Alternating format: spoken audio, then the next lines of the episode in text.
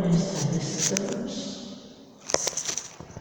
Vamos a, a, comenzar de nuevo con la semana, nuestra gran peregrinación, la historia del hombre, a pesar de tantos dolores, de tantas injusticias, de tantas guerras, es algo hermoso. Pero esta tarde vamos a peregrinar por la parte más bella de la historia del hombre. Vamos a hacer esta peregrinación en compañía de María. Como siempre digo, es una peregrinación del corazón. Cuando peregrinamos a lugares de la tierra, a lugares donde un hombre importante ha vivido, necesitamos preparar cosas materiales, preparar el viaje, preparar el dinero, hacer un plan. Pero para hacer esta peregrinación, la más bella de la historia del hombre, no tenemos que preparar más que nuestro corazón, querer abrirlo a la luz. Y como siempre también hoy, vamos a extender nuestro corazón al mundo, este mundo nuestro, también lleno de hermosura, pero también lleno de sufrimientos. Damos gracias por todo lo bello que hay en Él y acogemos en nuestro corazón en este abrazo que a través de la dirección sanantón.net se extiende a todo el mundo. Queremos acoger especialmente a aquellos que en este momento están sufriendo más, a los que siguen soportando esa terrible experiencia que no desearíamos para nadie de la guerra. Los que tienen que seguir soportando la persecución injusta, los que andan peregrinando en busca de un lugar donde habitar, en busca de un techo, de un trabajo digno, de una familia donde pueda haber de una mano amiga que te apoye en los momentos difíciles y a quien apoyar de todo corazón. Pedimos por estos peregrinos, pedimos también por todos los inmigrantes, por los que van buscando la luz para sus vidas, el sentido que necesitan en otros países con todas las dificultades que eso supone. Queremos pedir por los que también hoy tienen que vivir en la lucha por la supervivencia, faltando de los recursos más elementales para seguir viviendo. Muchas veces a causa de que en otros, en otros lugares desperdiciamos demasiado, usamos demasiado, destrozamos demasiado. Queremos recordar a todos os países en que tienen los hombres, nuestros hermanos, tienen que seguir luchando por la libertad, por la paz, por la justicia, por un mundo que se abra hacia el futuro, por la verdad. Pedimos que esta lucha pueda llegar a la victoria de la auténtica libertad de la auténtica justicia y de la verdad, de la auténtica verdad. Queremos recordar a todos los que viven atrapados en la falta de libertad, atrapados, esclavizados quizás por un trabajo indigno y injusto, por la adicción a las fuerzas que ahora nos ofrece muchos casos nuestra sociedad, por la fuerza de las drogas, del alcohol, de, del sexo, de la tecnología o de otras muchas adicciones que no dan la felicidad al corazón del hombre, que, que solo lo, lo engañan en un momento y después lo dejan más atrapado en una suerte de esclavitud. Queremos pedir la sanación y la liberación para ellos. Queremos recordar a nuestros enfermos, a esa lucha por vencer la enfermedad y quizás también por proteger a la familia, por proteger el propio trabajo, el propio camino. Pedimos la sanación del corazón y del cuerpo para ellos y para los que están caminando en el último tramo del camino, la sanación la experiencia de Jesús el Señor resucitado que camina con ellos.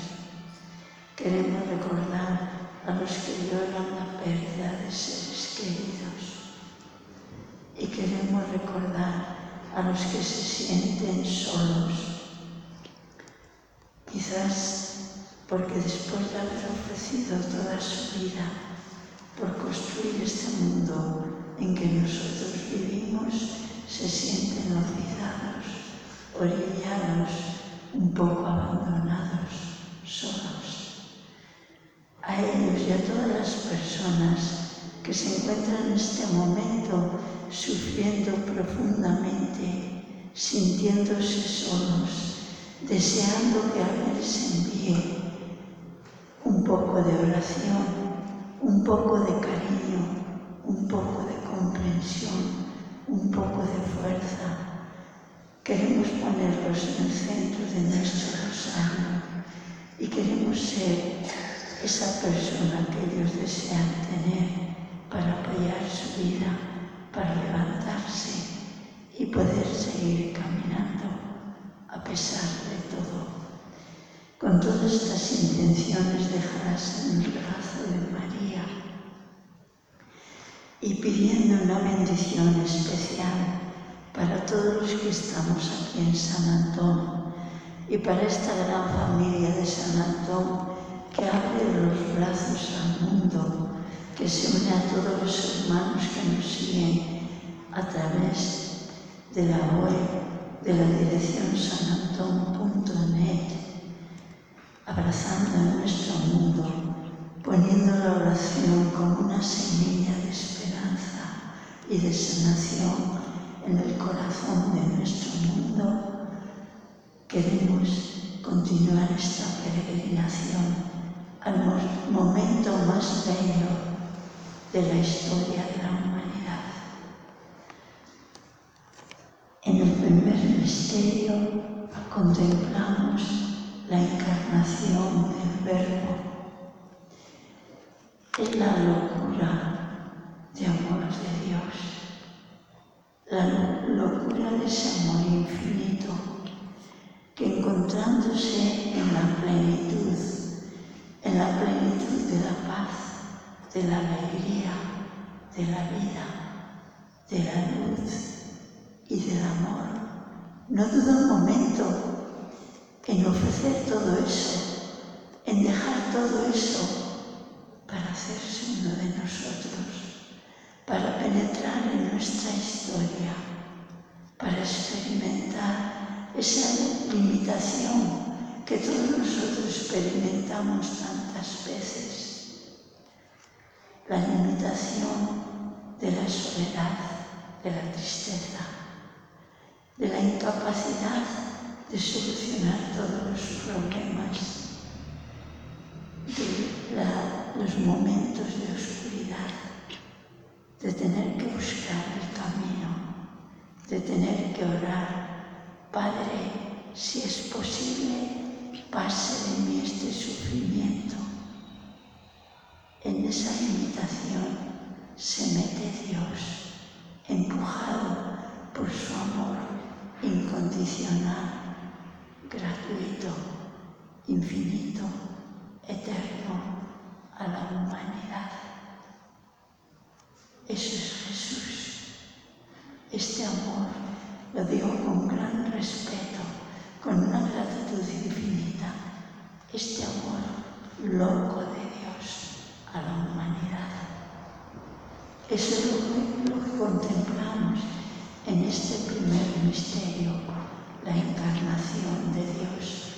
que es el centro del cristianismo, el centro de toda nuestra fe cristiana, ese Dios que se mete en nuestra historia, que se hace compañero fiel de nuestro camino, que vive nuestras experiencias desde su propia experiencia, por eso nos entiende mejor que nadie y cuando el ángel le reveló a aquella niña de Nazaret, aquella adolescente jovencísima, este plan de salvación de Dios.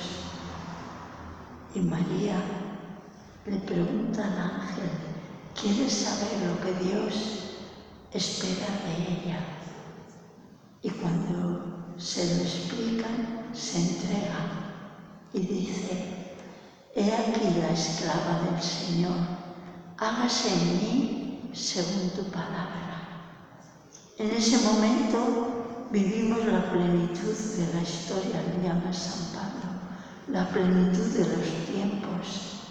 Y la historia de la humanidad cambia radicalmente de ser solo eso. La historia limitada de la humanidad se transforma en la historia de Dios, la historia de la humanidad con Dios, con Dios como compañera de camino. Ese es el cambio radical de la historia y es la historia preciosa que nosotros seguimos construyendo con nuestras caídas también, con nuestras dudas, con nuestras oscuridades pero con la pos posibilidad de volver los ojos a este Dios que nos ama a toda la humanidad y a cada uno de nosotros con un amor que yo llamaría con cariño un amor loco, que no sabe calcular, un amor infinito, un amor gratuito y eterno. Esa es nuestra historia, tu historia y mi historia la historia que ahora nosotros seguimos construyendo, la historia de la humanidad y la historia de Dios.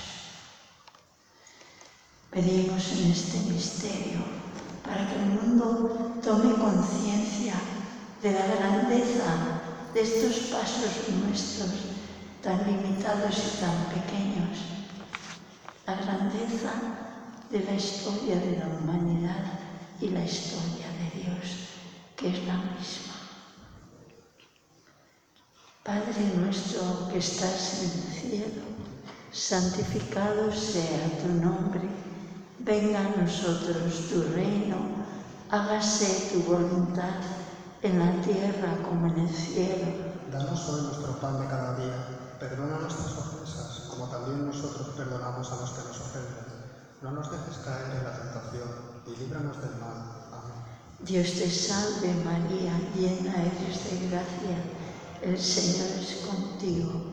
Bendita tú eres entre todas las mujeres y bendito es el fruto de tu vientre Jesús. Santa María, Madre de Dios, ruega por nosotros pecadores, ahora y en la hora de nuestra muerte.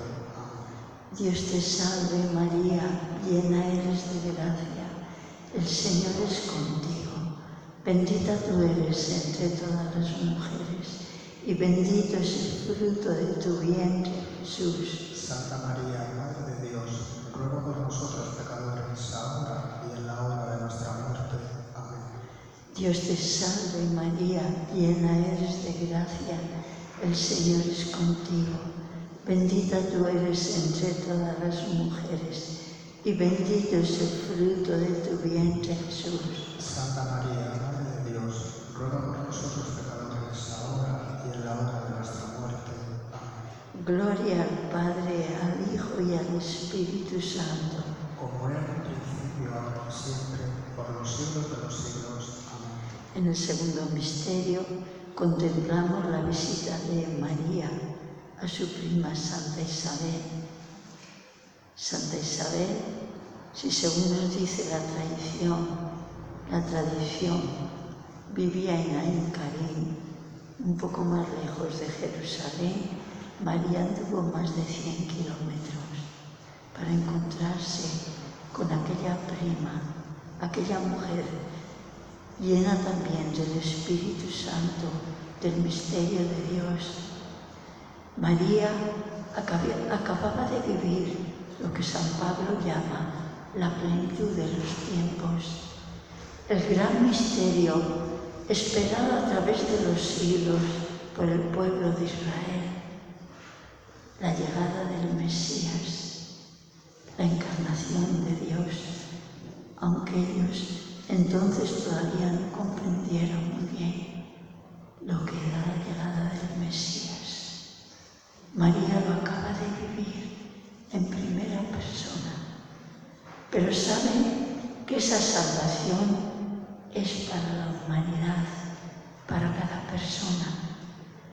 Y por supuesto, ella que conocía también el corazón de Dios, ella que había vivido con su corazón limitado, como limitado el corazón de toda persona humana, pero totalmente abierto a Dios siempre, desde el primer momento de su existencia, era llena de gracia y estaba también totalmente abierto a la humanidad. Y María se pone en camino. Y Dios hace su primera peregrinación por los caminos de los hombres en ese silencio profundo que le caracteriza, pero que va sanando que va dando esperanza, iluminando desde el silencio a la humanidad. Y María debió caminar también en un silencio contemplativo, pero compartiendo la gracia que iba en ella con una caravana que se dirigiría a Jerusalén. Y después llegó al pueblo de su prima, Santa Isabel, Y Santa Isabel saluda con lo que repetimos cuando rezamos el Ave María. Le dice, ¿de dónde a mí que la Madre de mi Señor venga a visitarme? Isabel estaba llena del Espíritu y intuyó lo que pasaba en María, iluminada por el Espíritu de Dios. Y después le dijo, Bienaventurada tú porque has creído. Bendita eres entre todas las mujeres y bendito el fruto de tu vientre. Y María respondió con una bella canción que solemos llamar en latín magnífica y que está hecha música en muchos lugares. Muchos de los grandes músicos la usaron en, en su música y que dice, mi alma glorifica al Señor y mi espíritu se regocija en Dios mi Salvador, porque ha mirado la pequeñez de su esclava. Por eso desde ahora todas las generaciones me llamarán bienaventurada, porque Dios, salta un poco porque es larga, Dios eleva a los pequeños a los humildes y derriba de sus tronos a los soberbios, a los que están apegados al poder. Desde ahora, dice ella, una, probablemente una adolescente de unos 15 años, sencilla, de un pueblo, de una villa de un pequeño país, Palestina. Todas las generaciones me llamarán bienaventurada, porque Dios ha hecho obras grandes en mí. María se alegra por esas obras grandes de salvación. En ella no existe en absoluto el egoísmo, porque su corazón estuvo siempre totalmente abierto a Dios. Le pedimos que nos ayude a abrir nuestro corazón a Dios, a vencer todos los egoísmos que nos manchan y nos matan, para que Dios nos pueda llenar de su luz, de su alegría, de su paz y de su amor. Padre nuestro que estás en el cielo, santificado sea tu nombre, venga a nosotros tu reino y hágase tu voluntad en la tierra como en Danos, hoy nuestro pan de cada día, perdona nuestras ofensas, como también nosotros perdonamos a los que nos ofenden. No nos dejes caer en la tentación y líbranos del mal. Amén. Dios te salve María, llena eres de gracia, el Señor es contigo. Bendita tú eres entre todas las mujeres y bendito es el fruto de tu vientre, Jesús. Santa María, Madre de Dios, ruega por nosotros pecadores, ahora y en la hora de nuestra muerte. Amén. Dios te salve María, llena eres de gracia, el Señor es contigo. Bendita tú eres entre todas las mujeres y bendito es el fruto de tu vientre, Jesús. Santa María, Madre de Dios, ruega por nosotros pecadores, ahora y en la hora de nuestra muerte. Amén. Dios te salve María, llena eres de gracia, el Señor es contigo. Bendita tú eres entre todas las mujeres y bendito es el fruto de tu vientre, Jesús. Gloria, Santa María, Madre de Dios, ruega por nosotros pecadores, ahora y en la hora de nuestra muerte. Amén. Gloria al Padre, al Hijo y al Espíritu Santo. Como era en el principio, ahora y siempre, por los siglos de los siglos. Amén. El tercer misterio es el nacimiento de Jesús en el portal de Belén. Quisiese gritar en todo el mundo esta buena noticia de Dios para la humanidad. Una noticia que choca con los valores de nuestra sociedad, pero que es auténtica como es auténtico, totalmente auténtico solamente Dios.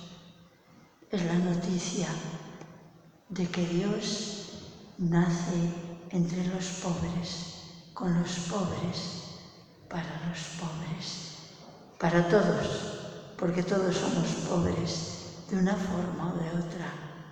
Pero en aquel Belén, de aquel momento abarrotado de personas que venían a firmar su nombre, según el edicto de César, a empadronarse, había algunas habitaciones privadas en las posadas donde un niño podía nacer dignamente, pero eran habitaciones para los ricos y Dios era pobre, era uno de los pobres, pero Dios era Dios, aunque fuera pobre, nunca perdió la grandeza de ser Dios, su dignidad. Porque la dignidad de una persona va dentro, no fuera, no en los vestidos, no en las joyas, no en los adornos, ni el ser muy aceptado por la sociedad, no en la fama, ni en las fotos, ni en las televisiones. La grandeza de una persona está dentro de él como aquel día, la grandeza de Dios estaba en aquella pequeña cueva, oscura y no muy limpia, en que no había luces de colores, ni, tele, ni televisiones, ni móviles. En aquella cueva en la que no había banquetes, ni vestidos nuevos, ni regalos. Bueno, sí había un regalo, el de los pastores y despois de bastante tiempo de los humanos. Pero no había esos regalos que nos hacemos en Navidad. Pero allí estaba Dios. Y estaba dignamente representada la humanidad en aquellas dos sencillas personas de pueblo. Sencillas, sin adornos, sin quizás muchos estudios, que tanta importancia le damos ahora. Por eso no nos revelan nuestros políticos en esas luchas absurdas por mostrar que somos más y desde fuera no se cree. Allí María y José quizás habían estudiado poco, pero eran los dignos quizás os únicos dignos representantes, por lo menos los más dignos representantes de la humanidad. Su corazón estaba totalmente abierto y lleno de amor para acoger a aquel Dios que llegaba en la forma de un niño pequeño. Pedimos que la humanidad tenga este corazón para acoger a todos los niños que son concebidos que non le robemos la vida. Ofrecemos este misterio por todos los que tienen que vivir en la pobreza, que quizás por la injusticia del mundo se ven forzados a vivir en ella, y por todos los niños que son concebidos, para que todos puedan nacer y ser recibidos con amor. Padre nuestro que estás en el cielo, santificado sea tu nombre, venga a nosotros tu reino, hágase tu voluntad en la tierra como en el cielo. Danos hoy nuestro pan de cada día, perdona nuestras ofensas como también nosotros perdonamos a los que nos ofenden. No nos dejes caer en la tentación y líbranos del mal. Amén. Dios te salve María, llena eres de gracia, el Señor es contigo. Bendita tú eres entre todas las mujeres, y bendito es el fruto de tu vientre, Jesús. Santa María, Madre de Dios, ruega por nosotros pecadores, ahora y en la hora de nuestra muerte. Amén. Dios te salve María, llena eres de gracia. El Señor es contigo. Bendita tú eres entre todas las mujeres, y bendito es el fruto de tu vientre, Jesús. Santa María, Madre de Dios, ruega por nosotros pecadores, ahora y en la hora de nuestra muerte. Amén. Dios te salve María, llena eres de gracia, el Señor es contigo. Bendita tú eres entre todas las mujeres, y bendito es el fruto de tu vientre, Jesús. Santa María, Madre de Dios, ruega por nosotros Gloria al Padre, al Hijo y al Espíritu Santo. Como era en el principio, ahora y siempre, por nosotros los siglos. Amén. No se rían. Feliz Navidad. Porque esa primera Navidad, que es paz, lo decimos a veces en las felicitaciones, que es amor que se entrega. Dios es amor que se entrega que es esperanza y alegría, que es cambio profundo, radical de la historia de las personas. Eso es Navidad. Que su vida, en su vida haya una Navidad y que puedan seguir caminando en la paz, la alegría y dejándola en el camino para los demás. El cuarto misterio meditamos la presentación de Jesús en el templo, aquel templo suntuoso de Jerusalén, al que acudían todos los judíos con orgullo de la casa que le habían ofrecido a Yahvé. Aquel pequeño matrimonio, joven matrimonio de aldea, con un niño de 40 días en los brazos, y la ofrenda de los pobres en las manos, dos pichones, no llamaba mucho la atención. Porque muchas veces las cosas auténticas no llaman mucho la, la atención. Ellos iban a ofrecer a su hijo, como mandaba la ley judía, para reconocer que la vida era el gran regalo de Dios, que los hombres no debe nunca manipular ni la propia ni la ajena. Y allí nadie se fijaría en ellos. ¿Cuántos pasarían a su lado sin fijarse? Pero nos gusta siempre recordar aquellas dos personas que pudieron traspasar la superficie y descubrir lo que iba dentro. Simeón Llana aquellas personas limpias, porque habían vivido en contacto con Yahvé desde su juventud. Muchas veces no somos capaces de limpiarnos a nosotros mismos, pero el contacto con Dios nos va limpiando poco a poco, como aguanta nuestra humanidad, que no aguanta de repente es la mayoría de las veces y estas dos personas eran ancianos de corazón limpio. Y allí descubrieron lo que había vivido Israel esperando a través de los siglos. El gran misterio de la encarnación de Dios, del Mesías, de Dios que llegaba como uno de nosotros. Y Simeón explotó en un canto de alegría. Ahora, Señor, ya me puedes llamar, porque ya he visto la salvación, ya no necesito más. Y Ana le iba diciendo a todos, la alegría de la grandeza de ese niño de pueblo en los brazos de dos ancianos que llevaban la ofrenda de los pobres en las manos, Jesús de Nazaret. Pedimos para que esta sociedade nuestra, que se ha acostumbrado a quedarse en la superficie y no descubre las alegrías profundas del hombre, pueda mirar más profundo, pueda dejar pasar esa luz de Dios que nos purifica, que nos prepara el corazón para descubrir la profundidad oculta de las cosas. Padre nuestro que estás en el cielo, santificado sea tu nombre. Venga a nosotros tu reino y hágase tu voluntad en la tierra como en el cielo. Danos hoy nuestro pan de cada día. Perdona nuestras ofensas, como también nosotros perdonamos a los que nos ofenden.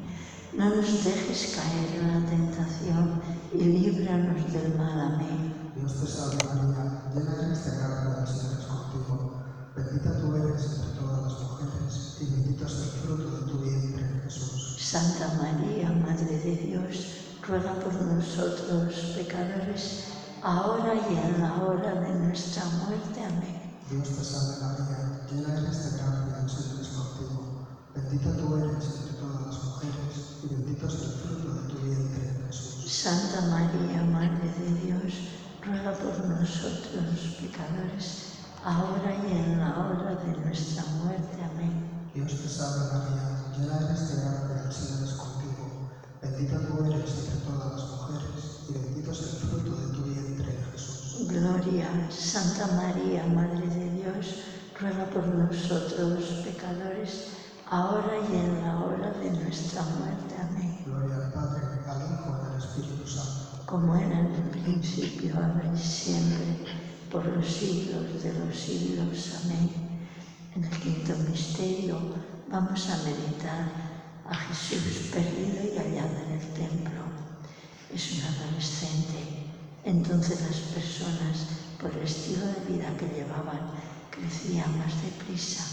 Jesús tiene 12 años.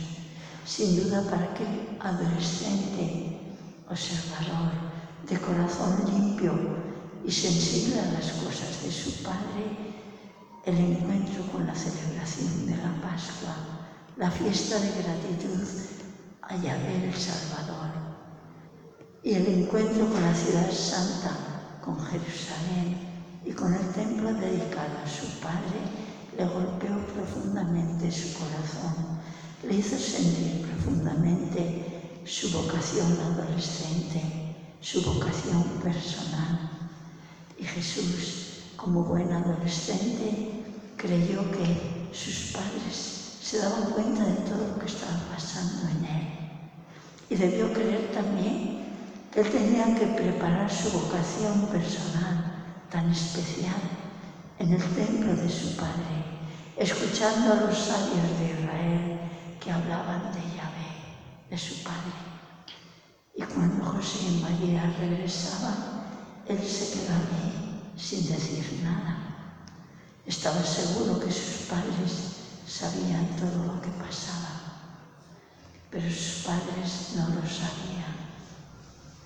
Y se dieron cuenta después de un día de camino que Jesús no estaba ni con, su ni con el grupo de su padre, el grupo de los hombres, ni con el grupo de las madres el grupo de las mujeres y regresaron tres días buscándole angustiados, pensando que quizás había muerto, había desaparecido.